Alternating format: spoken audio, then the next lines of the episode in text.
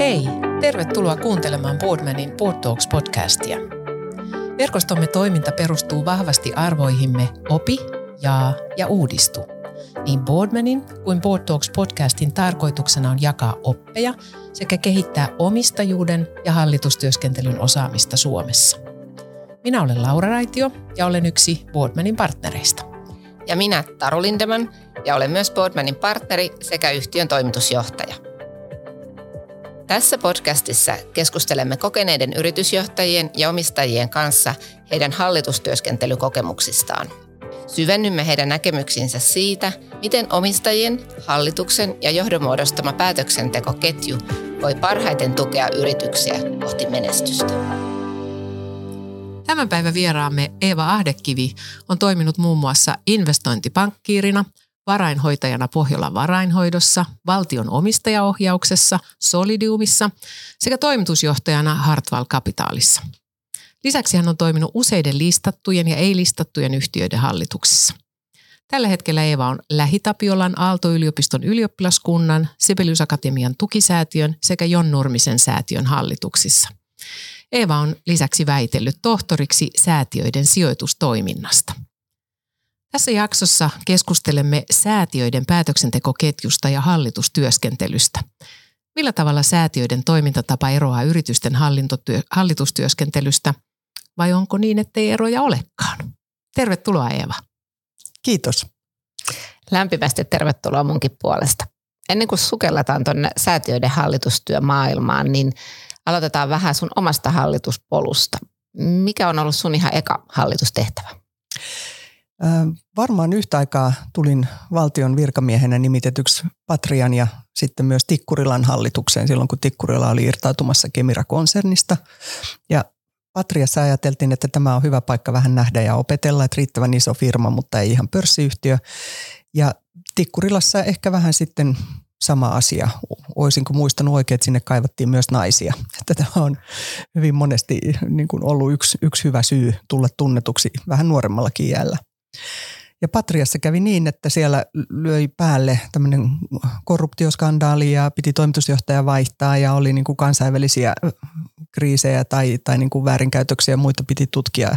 Olin siellä tarkastusvaliokunnassa ja nimitysvaliokunnassa ja siinä niin kuin kaikki asiat tehtiin melkeinpä yhden vuoden aikana. Hienosti johdettiin kyllä se prosessi, jopa niin, että toimitusjohtajakin ei nyt ihan niin kuin suuttunut meidän, meidän hallitukseen. Ja Tikkurilassa mä olin sitten kahdeksan vuotta kokonaista, vedin tarkastusvaliokuntaa ja olin siellä sitten lopulta riippumattomana jäsenenä, kun valtio oli luopunut Tikkurilan omistuksesta. Sä kuvasit just, että jo vuoden aikana jouduitte aika tiukkoihin päätöksiin ja, ja vaikeisiin asioihin, ja tämä oli kuitenkin yksi ensimmäisistä hallitustehtävistä, niin miten sä olit valmistautunut siihen hallitustehtävään, vai olitko? Joo ja ei. No en tietenkään mitenkään, että mä muistan, että mä yritin jutella kokeneiden tuttujen hallitusjäsenten kanssa, mutta eihän sitä niin kuin mapeista tai, tai ihmisiltä opi. Kokemus on paras oppi.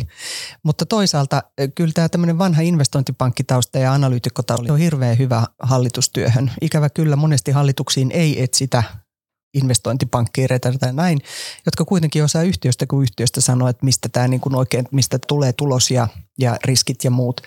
Niin se oli noin 40 asiantuntija, niin se oli kyllä valmistanut hyvin siihen analyyttiseen työhön, mitä hallituksessa joutuu tekemään omaksumaan isoja kokonaisuuksia. Niin, että siellä työkokemuksella ja niillä ominaisuuksilla varmaan pääsi tiettyihin samoihin tematiikkoihin siellä hallituksessakin kiinni. Kyllä, siellä oli sitten niin kuin kaikissa hallituksissa niin on myös toimialan osaajia, että ei, ei niin kuin sille tasolle harva pääsee, mutta niin kuin tiedetään, niin ihan normaaleissakin yhtiöissä niin ei kaikkien tarvitse olla toimialan osaajia, vaan tulee sitten vähän eri katsontakantaa. Mun mielestä ehkä tärkein hallitusjäsenen ominaisuus on olla hyvä debatin osallistuja, mikä tarkoittaa, että ei ole kokonaan äänessä. Että jotkut on semmoisia, jotka sanoo harvakseltaan, mutta painavaa. Mutta, mutta debatointia, semmoista niin kuin argumentointia ja sen argumentoinnin edistymistä, sitä pitäisi olla hallituskeskustelussa. Tämä sun kokemus tuo kyllä hyvin esille sen, että sitä voi helposti ajatella, että jos pyydetään, kysytään johonkin hallitukseen ehdolle, että juu, kahdeksan kokousta vuodessa ja sitten se voi ollakin 18 tai, tai mitä tahansa, että sitten voi tulla yllättäviä tilanteita, että sellaiseen etukäteen ei pidä luottaa, että vuosikello on nyt näin ja sen kun tässä vaan porskutetaan Tämä on täysin totta, että mä olen monesti sanonut, että joissakin hallituksissa on käynyt niin sanottu herra onni, kun tulee joku mielettömän monimutkainen fuusio ja sitten siellä hallituksessa on yksi tai kaksi tyyppiä, jotka tosiaan pystyy sen 40 kertaa vuodessa jonnekin USAhan lentämään hoitamaan niitä monimutkaisia neuvotteluja. Tällaisia keissejä on Helsingissä nähty mä sanoisin näin, että kyllä niin kuin siellä hallituksessa olisi aina hyvä olla semmoinen ihminen, joka, jolla ei ole niin kuin 13 muuta paikkaa ja raskas päivätyö ja pienet lapset tai mitä ikinä se onkaan, vaan kyllä se on hirveän hienoa, jos siellä on joku, joka pystyy sitten heittäytymään, kun se hetki koittaa. Miten sitten näistä ensimmäisistä hallitustehtävistä, niin, niin sun hallituspolku on jatkanut, minkälaisia rooleja, yrityksiä ja säätiöitä tässä on matkalla tullut mukaan? No jos kuitataan ensin nämä niin kuin kilpailussa markkinassa toimivat yritykset, koska tänään ei puhuta niistä. Eli omistajan edustajana tavallaan sitten olin hallitusjäsenenä terveystalossa jonkun aikaa. Se oli mielenkiintoinen jälleen uusi toimiala minulle.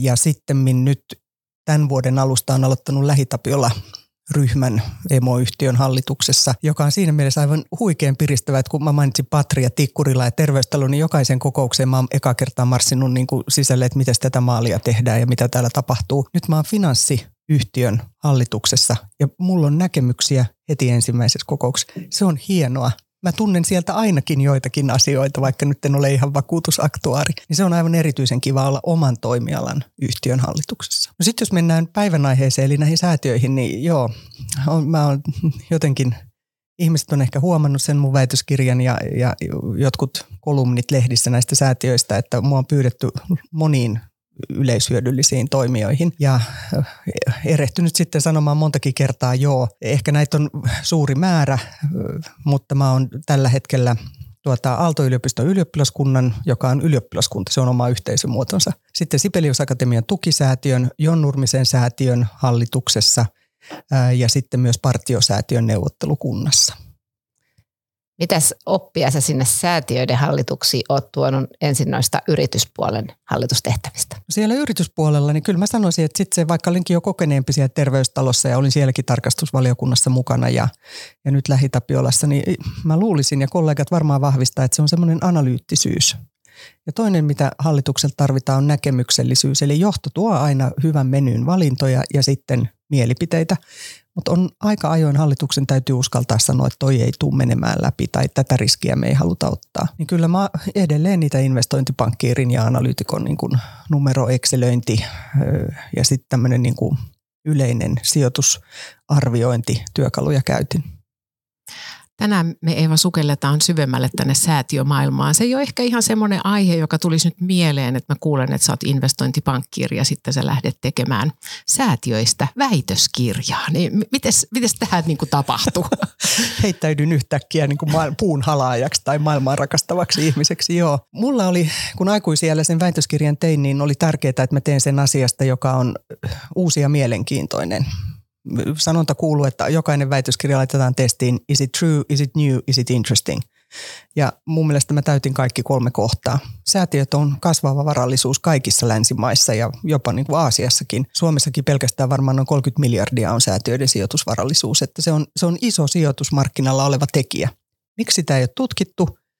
Yhtäältä varmaan ajatellaan, että ne on tylsiä ja niin ne ehkä sijoitustoiminnassaan aavistuksen ovat, mutta toinen on se, että niistä ei ole tietoa. Ja Suomessa kuitenkin on, eli sain niin kuin varsin laajat anonymisoidut tietokannat Euroclearista ja oikeusministeriöstä niin kuin koskien säätiöitä, niiden sääntöjä, niiden osakesalkkuja. Niin nämä on harvinaisia tutkimusmahdollisuuksia, joista sitten on varmaan maailmassa niin kuin ensimmäisen kymmenen joukossa, jotka näitä on tehnyt. Se oli kiinnostavaa. Ja sitten mulla varainhoitajana tietysti oli jo siinä vaiheessa tiesi, että on paljon säätiöitä sijoittajana, että on hyödyllistä niin kuin työn takia tietää siitä myös jotain.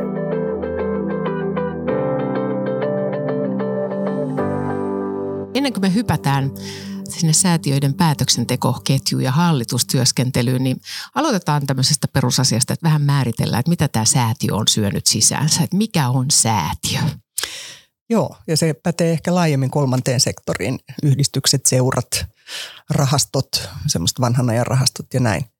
No ehkä tärkein siinä yhteisömuodossa on se, että, että niin kuin lainsäätäjä on katsonut, että säätiöillä ei kuulu olla omistajia – Ei kuulu olla ketään, jolla on taloudellinen intressi. Se raha on kapseloitu hyvän tekeväisyyttä varten ja siitä hyötyjänä on pelkästään yhteiskunta noin laajasti. Ei edes mikään sukusäätiö, eli siis suku siellä taustalla, vaan niin kuin laajasti yleishyödyllistä toimintaa. Tämän vastalahjaksi sitten valtio antaa verovapauden monissa asioissa niin tämä on Suomessa hyvin mun mielestä suoraviivainen ja oikeastaan reilu, että kunhan se menee yleisyödylliseen toimintaan, niin saat verovapauden ja saat, saat sen säätiöroolin tai, tai profiilin ja, ja siinä sitten lähdetään toimimaan. Nyt jossain päin maailmaa niin kun hyvän tekeväisyys on vanhakantaisesti rajattu esimerkiksi terveydenhuoltoon, tutkimukseen ja lasten harrastustoimintaan, mutta Suomessa voi vaikka kodittomia koiria tai merimuseoita hoitaa ja perustaa, kunhan se on yleishyödyllistä, se on kaikille saatavissa niin kuin se hyöty. Sä sanoitkin aika tärkeän asian, että ei ole omistajaa, jollei patentti- ja rekisterihallitusta näin vitsimielessä lasketa. Mutta ei ole omistajaa, eli siellä sitten aika isoa päätöksentekovoimaa käyttää hallitus. Kyllä, hallitus on aika omnipotentti, että se on sekä yhtiökokous että omistajan ääni, että hyvinkin toimeenpaneva voima. Sitä lisää vielä se, että useimmissa säätiöissä ei ole osaamista sijoitustoiminnassa muun muassa, vaan se sitten ulkoistetaan sieltä operatiivisesta johdosta ylöspäin hallitukseen. Eli hallitukseen pakkautuu niin kuin joka suunnasta hommia ja säätiöhallituksessa kyllä pääseekin kaikkea tekemään. Mutta se on mielenkiintoinen ja totta kai kun meillä on tämmöinen yhteisömuoto, jossa on omat hyvät puolensa, niin siinä tulee sitten joskus ongelmia, että kun ei ole sitä omistajaa, niin hallitus voi sitten ryhtyä jossain niin kuin hiljaisessa rauhassaan tekemään sitä, mikä ei ole sen säätiön mission eli niin kuin päätavoitteen mukaista. On olemassa erilaisia säätiöitä, että osa on toiminnallisia ja osa jakaa sitten apurahoja. Niin mikä se ero näillä nyt sitten loppujen lopuksi on? No on se jossain tilanteessa iso, jossain niin kuin merkityksetön. Se on vähän niin kuin säätiö, onko se ulkoistanut sen mission tekemisen joillekin tutkijoille, lääketieteen tutkijoille, muille. Ja silloin se jakaa rahoja, apurahoja. Tyypillistä on, että nämä apurahasäätiöt, niillä on se omaisuus kaksi miljardia esimerkiksi tyypillisesti. Ja sieltä niiden tuotoista ja, ja pääomista – jaetaan sitten apurahoja kaikenlaisen hyvän tekemiseen. Mutta sitten on toi yhtä lailla säätiöitä, joissa on päätetty, että nyt meidän täytyy niinku ruveta puhdistamaan, valvomaan eh, vesilaitoksia Itämeren ympärillä tai tehdä jotain sen asian hyväksi. Ja sitten sinne on rekrytoitu biologeja, Venäjää puhuvia merenkulkijoita, upseeristoa, diplomaatteja, mitä tahansa, mitä siihen työhön tehdään. Ja sitten ryhdytään operatiivisesti hommiin. Tämmöiset säätiöt ei jää apurahoja, vaan ne nimenomaan keräävät jopa lahjoituksia siihen oman toiminnan rahoittamiseen. Eli rahat menee pitkälti henkilöstöön. Mutta mä niin kun rohkaisisin miettimään, että mihin se kiekko pysähtyy. Että jos minä tuen jotain säätiötä, niin mihin ne rahat menee? Meneekö se niin kuin kolme askelta vielä eteenpäin jonnekin? Vai tekeekö toi, homm, toi jengi niin kuin sitä työtä, mitä mä toivon tehtävän? Että kyllä niin kuin apurahasäätiöt on hurjan nimekkäitä, ne jakaa huikeasti rahaa ja ne hyvin, hyvin tutkittuihin kohteisiin, mutta myös operatiiviset säätiöt, vaikka niillä on iso kulurakenne, niin musta se on viehättävää, että joku ei enää sit niin kuin pistä sitä kiekkoa eteenpäin, vaan tekee sen työn, mitä me toivotaan tehtävän. Mutta siinä täytyy olla säätiöhallituksen sitten hyvinkin tarkkana. Sanoit sanan missio tai säännöt, säädekirjat, niin siinä pitää tietysti ymmärtää, mitä siellä sanotaan, mutta siellä saattaa olla myös tulkinnanvaraisuuksia. Missä kohtaa rupeaa menemään hallituksella pieleen? Mä nappaan sen ensimmäisen ajatuksen, joka oli se, että tarviiko säätiössä kaikkien ymmärtää sitä missiota. Tämä on hyvä kysymys. Siis on ihan sama kuin täytyykö UPMn hallitukseen tulevien kaikkien tietää metsäteollisuudesta. No ei siellä on monenlaisia multitalentteja tai vähän niin kuin erilaisista yhteiskunnan alueilta juristeja näin, mutta ei ne ole niin kuin siihenkään rooliin pakotettuja, vaan jotkut tietää toiminnasta, jotkut ei. Säätiöissä on ihan sama. Eli minusta on hienoa, että säätiöissä on osaajia, jotka tuo erilaisia osaamisia sinne ja näin ollen kaikkien ei tarvitse tietää niistä esimerkiksi musiikin korkeatasoisesta koulutuksesta syvällisesti. Näin se on yrityksessä, näin se on säätiössä. Se on mun mielestä ihan ok. Ja sitten sä puhuit niin kuin säädekirjasta, säännöistä, muista. Tässä tulee mieleen tietysti ne mahdolliset väärinkäytökset, joita on yritysmaailmassa, jota on säätiöissä ja joka puolella. Mutta sanotaan, jos se säätiö on esimerkiksi perustettu jossain vaiheessa siihen maailman aikaan, sopivaan teemaan, mm. että tähän pitäisi apurahat jakaa tai tällaista pitäisi olla toiminta, jos sellaista toimintaa ei enää nykyään ole. Joo, säätiöt on Suomessa aika vaikeita eh, purkaa, eli kehottaisin tässä samalla jokaisen, joka miettii oman säätiön perustamista, että mieti vielä. Käyn mielelläni keskustelua siitä, mitä muita vaihtoehtoja on. Mutta se on aika ikuinen asia. Jos esimerkiksi meidän sotaveteraaneja on e- yhä vähemmän ja vähemmän ja niille on kertynyt paljon rahaa, niin sitten oikeusministeriö ottaa kantaa ihan siihen. Se menee niin korkealle, että saako sen säätiön tarkoituksen jollain tavalla muuttaa ja käsittääkseni yksi näitä tulkintoja on se, että, että sotaveteraanirahastojen rahat menisivät maanpuolustustyöhön.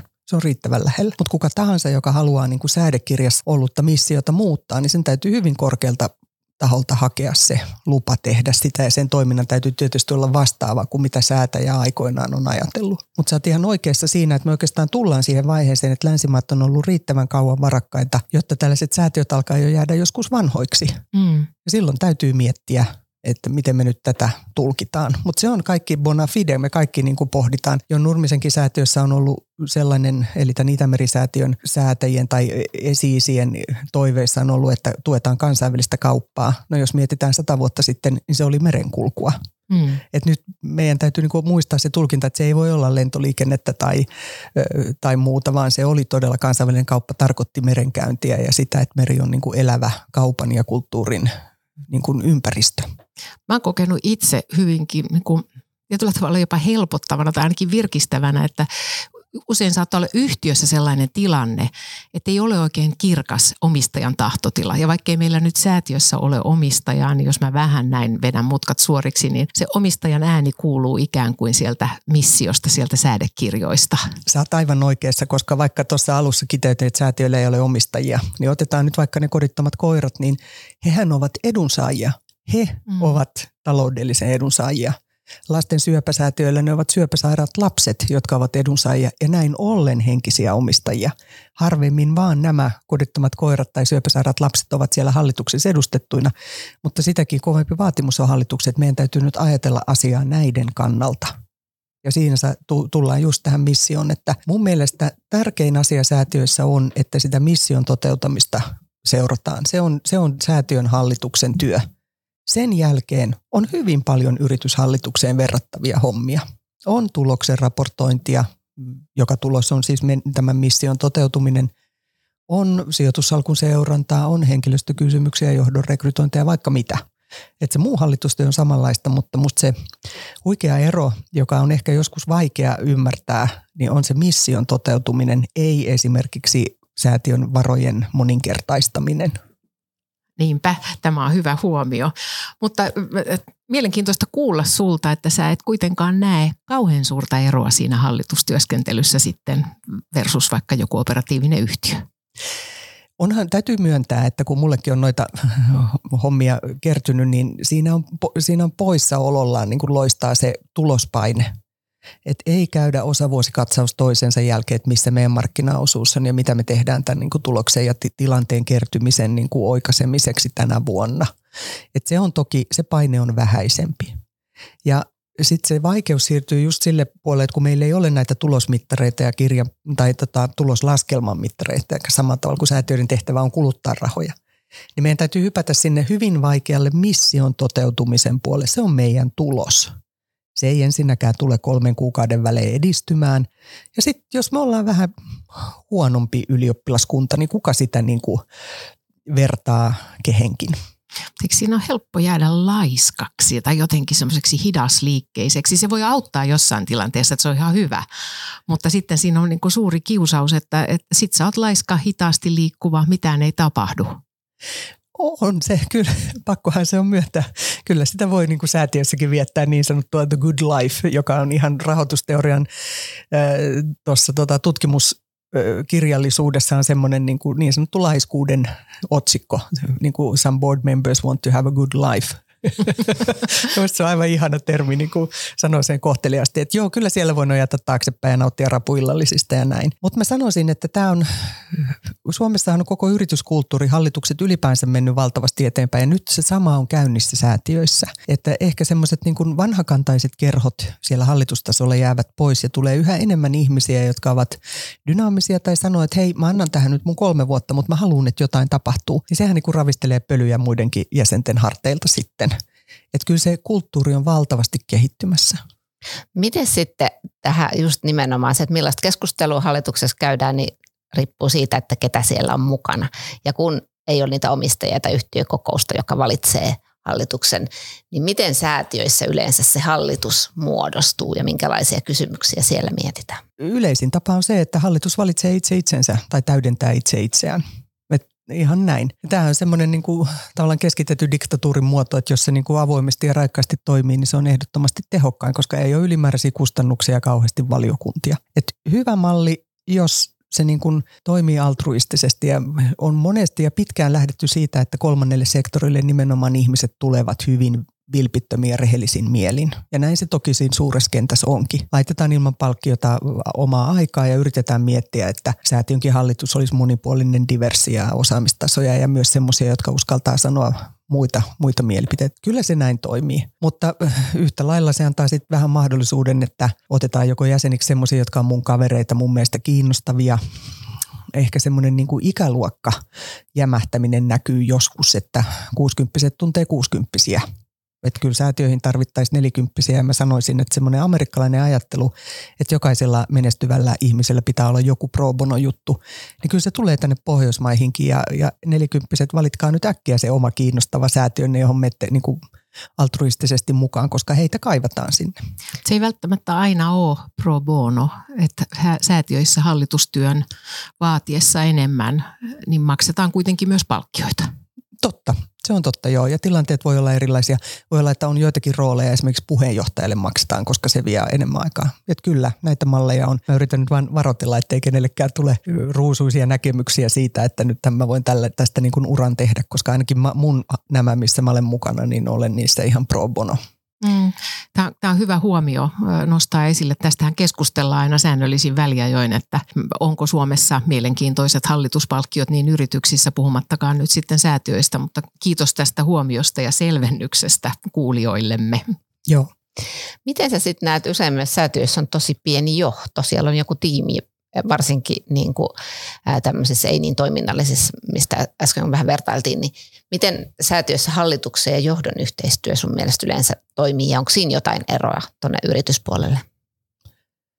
Jälleen ehkä on eroja siinä, että onko se operatiivinen säätiö, jolloin voi olla niin kuin 20 henkeä töissä säätiössä tai satoja henkiä on se, näitä suursäätiöitäkin operatiivisia. Ää, niin siinä mun mielestä on ta- hyvin tavalliset johtamismallit, mutta kuitenkin sillä niin kuin sillä pehmentävällä elementillä, että jos meillä on hyvä niin kuin todella ihmisten auttamiseen tai kirjallisuuteen, taiteisiin liittyvät säätiöt, niin voi olla, että sinne ajautuvat johtajat ovat kuitenkin niin kuin humanisteja esimerkiksi koulutukseltaan ja hyvin semmoisia, niiden täytyy olla lämpimiä ihmisläheisiä näin. Että se ehkä korostuu näissäkin, missä mä oon mukana, niin olen tutustunut kaiken, kaikenlaisiin kirjallisuuden tohtoreihin ja muihin, mikä on fantastinen asia, heihin ei, ei tutustuisi muuten. Niin siellä on, mutta kuitenkin johtamishallinnon niin kuin rakenteet on samanlaisia. Ja minusta niin kuin puheenjohtajat ja toimitusjohtajat tai toiminnanjohtajat tulevat niin kuin loistavasti, rakentavasti keskeen, keskenään toimeen eri toteen senkin takia, että se, kyllä se tulospaine on niin kuin hyhmäisempi ja, ja ei niin läsnä oleva. Että siinä ei niin kuin hallituksen hermot mene heti kolmen tai kuuden kuukauden kuluessa, jos toimitusjohtaja on keskittynyt johonkin kehitysprojektiin tai ei, ole, ei niin kuin koko ajan raportoi jotain nousevaa käyrää. Mitkä siellä on sitten isompia haasteita, jos ei se ole niitä taloudellisia lukuja? Kyllä mä sanoisin, että mulle, mutta tämä ei nouse niin kuin otsikoihin tai tästä ei kenenkään tarvitse pelätä, että nyt mun maine menee. Mutta fakta on, että jotkut säätiöt, itse asiassa monienkin säätiöiden missio muuttuu ajassa – ja jos meidän suurin niin kuin menestyksen mittari on se mission toteut- toteutuminen ja toteuttaminen, niin mä kyllä katson säätiöitä sillä tavalla, että aika moni niistä on jotenkin harhautunut tekemään jotain muuta tai ei ole kauhean tehokas, pyörittelee vähän rahoja tai vaan niin kuin keski, keskittyy lisäämään niin kuin varojensa määrää. Toki säätiöiden elämässä on suvantovaiheita, että pari vuotta voi mennä ennen kuin löydetään se seuraava projekti tällaisiakin on, niin kuin se on semmoista sykliä niin kuin yrityselämässä, että investointeja ei koko ajan ole. Mutta mun mielestä säätiöillä pitäisi olla semmoinen vahva näkemys ja pikkainen rahan tarvekin koko ajan, että hei, me tehtäisiin huikeasti hyvää, kuhan nyt vaan rahat riittää se ei pitäisi olla sitä, että meillä on hyvin tässä asiat, että me teemme rauhassa näitä apurahapäätöksiä. Mä itse toimin Helsingin Diakonissalaitoksen säätiön hallituksessa ja niin kuin sä sanot Eeva, niin se on ollut inspiroivaa nimenomaan sen takia, että siellä on hallituksessa erittäin iso diversiteetti. Olen tutustunut ehdottomasti ihmisiin, jotka ovat todella erilaisia tästä mun sanotaanko normaalista taustasta, niin in, eli siis insinöörejä. Joo. Ei ole niitä kuin minä ainoana. Ja tosi erilainen se keskustelu ja vahva pohdinta nimenomaan siitä ää, tarkoituksen toteuttamisesta. Mm. Ja ää, mitä sä sanoisit, sanotaanko liikkeenjohtajille yleensä? Vähän jo sanoit, että nuoremmat menkääpä ihmeessä hallituksiin, mutta millä tavalla kannustaisit meitä tavallisia liikkeenjohtajia, jos nyt näin saa sanoa, säätiöiden hallituksiin? Siinä on pari ihan konkreettista etua. Yksi on toki verkostot, eli säätiöihin monesti pyydetään ansioituneita kansalaisia, eli siellä on, äh, siellä on vuorineuvoksia ja erittäin tunnettuja yritysjohtajia, erittäin tunnettuja taiteilijoita ja niin edespäin. Että jos haluaa ihan puhtaasti ja itsekkäästi verkostoitua, niin ehdottoman hyvä reitti siihen – No sitten, jos vähän puhuu inhimillisemmin, niin musta ne on myös fantastisia ihmisiä, että satun tuntemaan nyt yhden just kirjallisuuden tohtorin ja amiraalin ja pari 20-vuotiaasta opiskelijaa Otaniemestä ja vaikka mitä konserttipianisteja ja tällaista, niin se on äärimmäisen antoisa, siis ihan henkisellä tasolla. Ja kolmas asia, mitä mun mielestä siitä saa, on tie, tietämys. Et esimerkkinä sitten taas tämä Itämerisäätiö, jossa on mukana, niin kyllä mä saan sieltä mukaan lukien erityisesti hallituksen jäsenet, joista jotkut ovat todella ympäristötieteiden syviä tutkijoita ja valtakunnan osaajia, niin saan tietoa ylipäänsä ympäristön suojelusta, siihen liittyvästä lainsäädännöstä, keskusteluista hallitustasolla, miten nyt tehdään, toimitaan turpeen kanssa tai toimitaan tämän hiilinielujen ja minne, missä se Brysselin keskustelu nyt menee. Siis sieltä tulee mitä mahtavimpia juoruja ja niin kuin tausta, taustatietoja näiltä ihmisiltä. Ja siinä oppii, koska se asia tulee kiinnostavaksi ja käytössä on toki säätiön johto, joka tekee tätä 24-7, eli heillä on ehdottomasti paras ymmärrys maailman merien pelastamisesta. Tämän sä saat ilmaiseksi. Hyvän aika siitä on valtavasti hyötyä. Ja ainakin mun niin kuin ESGn tähän E asiaan, niin, niin säätiö tuo valtavasti lisää. Kuulijoille tiedoksi Eevan silmät loistaa. Mm. Kyllä. Tämä oli hyvä pointti se, että, että kolmannen sektorin eri vastuullisista tehtävistä saa sellaista substanssia, insightia, mitä voisit hyödyntää – liike-elämässä, omissa työtehtävissä tai hallitustehtävissä muutenkin. Tästä johtuen mun teki mieli kysyä, että onko siellä myös siellä säätiön tai kolmannen sektorin päätöksenteossa ja keskustelussa toimintatavoissa jotain semmoisia tapoja, malleja, joita täällä liike-elämän puolella yhtiöiden hallituksessakin voisi ottaa käyttöön? Mitä me voitiin oppia kolmannesta sektorista tässä päätöksenteossa?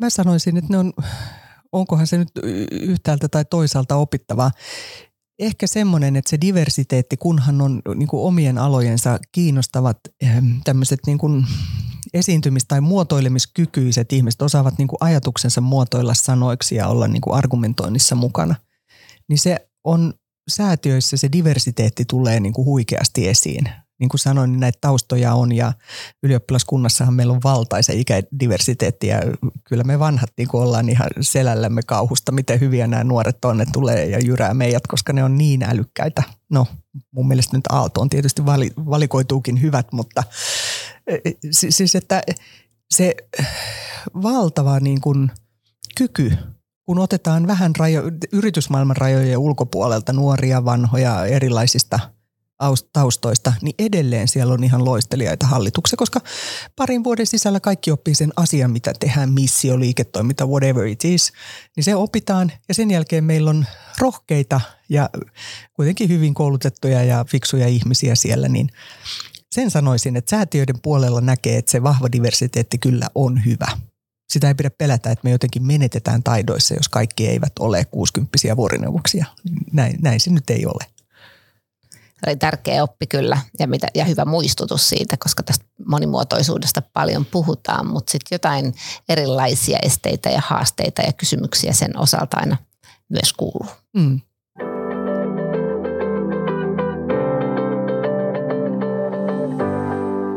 Hei, sulla on ollut tässä monta hyvää oppia jo kertoa, mutta jos sä haluaisit kiteyttää tavallaan säätiöiden hallitustyöhön liittyen ne keskeisimmät opit, mitkä sä oot saanut tässä matkan varrella, niin miten sä, mitä sä kiteyttäisit?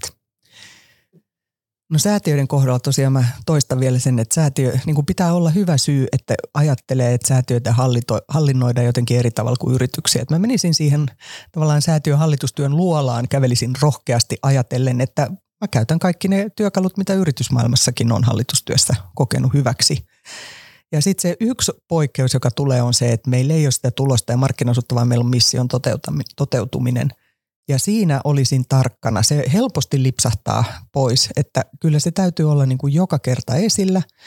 Ja ihan yhtä vähän kuin UPM-hallituksessa kaikki on metsäalan asiantuntijoita, niin ihan yhtä vähän säätiössä voi olla näin. Ja silti meidän yhteinen asia on se mission toteuttaminen. Niin siihen vaan täytyisi pureutua. Mutta tämän kun muistaa, että hei, nyt mun tehtävä on yrittää ymmärtää ylioppilaskunnan elämää. Mä rupean opiskelemaan sitä ja kysymään ihmisiltä, siitä se sitten lähtee. Ja se on mun tärkein työ hallituksessa. Muistaa, että tässä nyt tehdään hyvää opiskelijaelämää tai pelastetaan Itämerta. Et se pitää olla koko ajan mielessä. Loppu on sitten aika paljon samanlaista kuin yritysmaailmassa. No toi päätös ja mission seuranta on tosi tärkeää. Jos sä mietit ei pelkästään nyt välttämättä säätiömaailmaa, vaan näitä sun kaiken kaikkiaan hallitustehtäviä, niin mitä sä koet, että mikä on siellä ollut sulle paras päätös tai suurin epäonnistuminen, joku päätös, mikä, mistä olet oppinut jotain sellaista, mitä haluaisit meille jakaa? No jos mä ihan puhtaita epäonnistumisia mietin, niin toki ne on niin liittynyt ehkä johtajana ja nuorempana johtajana tämmöiseen niin kuin liialliseen rauhallisuuteen, lehmän hermoihin. Mä oon vähän tällainen, että joissakin asioissa nopeampi reagointi ja semmoinen henkilöstökysymyksiin puuttuminen, niin rauhallisuus ei ole aina hyvä, vaan pitäisi olla vähän enemmän semmoista kärsimättömyyttä. Että näin, jos nyt ihan tunnustetaan puhtaasti huonoja asioita, mutta sitten mä sanoisin, että on tämmöinen mielenkiintoinen epäonnistuminen, ynnä onnistuminen tai hyvä asia oli, kun siinä työroolissani lähdin Stockmannin yhtiökokoukseen vuonna 2016 vaatimaan osakesarjojen yhdistämistä. Ja turpaan tuli, ei, ei saatu sitä aloitetta läpi, mutta tulipahan siellä yhtiökokouksessa selkeästi dokumentoitua, että jotkut ja suunnilleen pystyy näkemäänkin, ketkä ovat puolesta, ketkä vastaan ja minkälainen se tilanne sillä hetkellä yhtiössä oli. Minusta oli tärkeää, että joku omistaja jo hyvänä aika kuusi vuotta sitten, kohta seitsemän vuotta sitten, ensimmäistä kertaa nosti ja sanoi, että tämä on ensimmäinen askel sille, että yhtiön kohta kriisissä oleva rahoitus saadaan uudelleen järjesteltyä. Ja silloin osake oli 7-8 euroa ja nyt se on runsas kaksi. Mä edelleen näen sen, että se oli semmoinen onnistunut epäonnistuminen, että se kannatti tehdä ja ainakin liputettiin, että ketkä tätä olivat silloin jo syvällisesti ja huolestuneena ajatelleet ja laskeneet laskelmat läpi. Joo. Se oli semmoinen uran. Voin kertoa sen, koska se on täysin julkinen ja mm. aikoinaan raportoitu. Mm. Ja joskus ne vaikeat päätökset ja niiden toteutuminen vaatii vasta aikaa. Että sitten. Näin se on. Näin, eihän kukaan tiedä tulevaisuudesta. Että helppo se on niin kuin jälkiviisastella, mutta siinä tilanteessa kyllä mä sanoin, että semmoinen analyysi, analyysi kyllä jo oli osoittamassa ehkä suuntaa.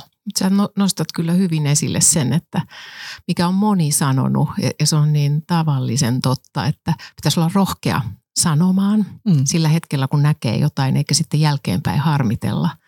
Harmitella ja sanoa, että mä jo tollon ajattelin sitä, mutta en sit sanonut. Aivan. Sitä mun mielestä ei ainakaan saisi sanoa. Joko sanot tai ajattelet, että mä menin muun virran mukana. Mm. Ja tällaisessa hengessä mä koen, että silloin se työnantajankin niin kuin sitä suurta, mitä mä sanoisin, rohkeutta ja, ja semmoista eetosta, että tälle pitää tehdä jotain, niin oli, oli hyvä edustaa siinä yksi, yksi omistaja nosti käden ylös ja minusta heille se kunnia kuuluu. Mikä sitten on ollut semmoinen paras päätös, mikä on johtanut hyvin tuloksiin?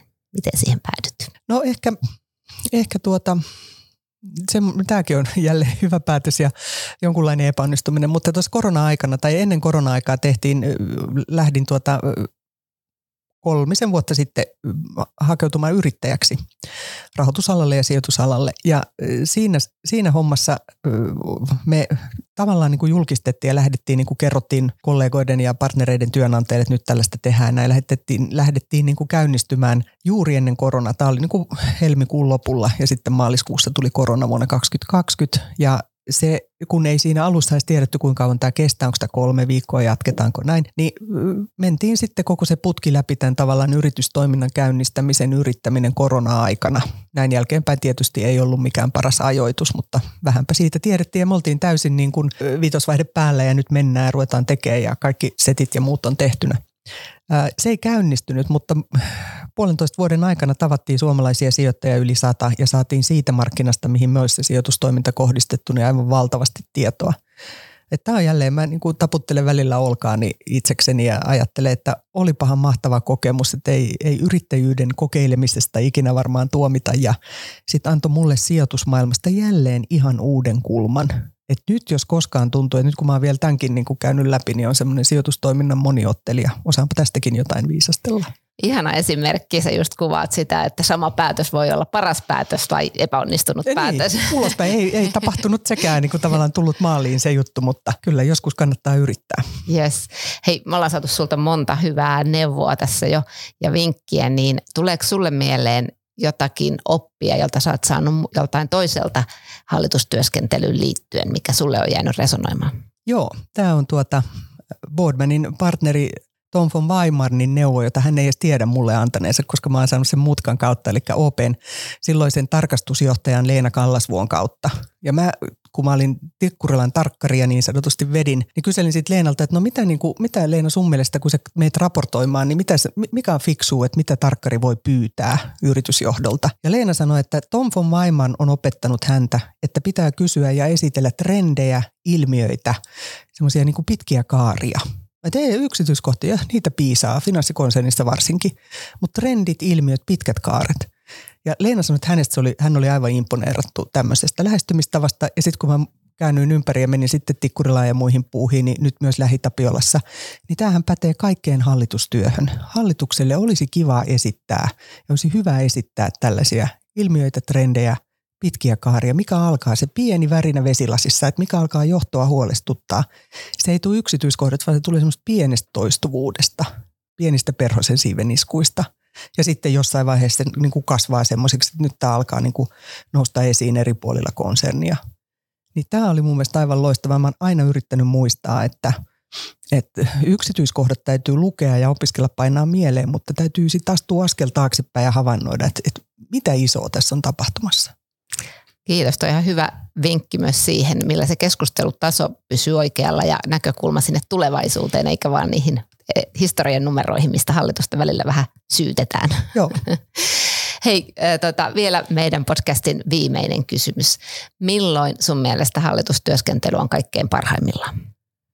Silloin, kun nämä erilaiset ihmiset kaikki pystyvät ja haluavat osallistua siihen debattiin – ei joka kerta ja kaikki asiat ei ole kaikkia lähellä.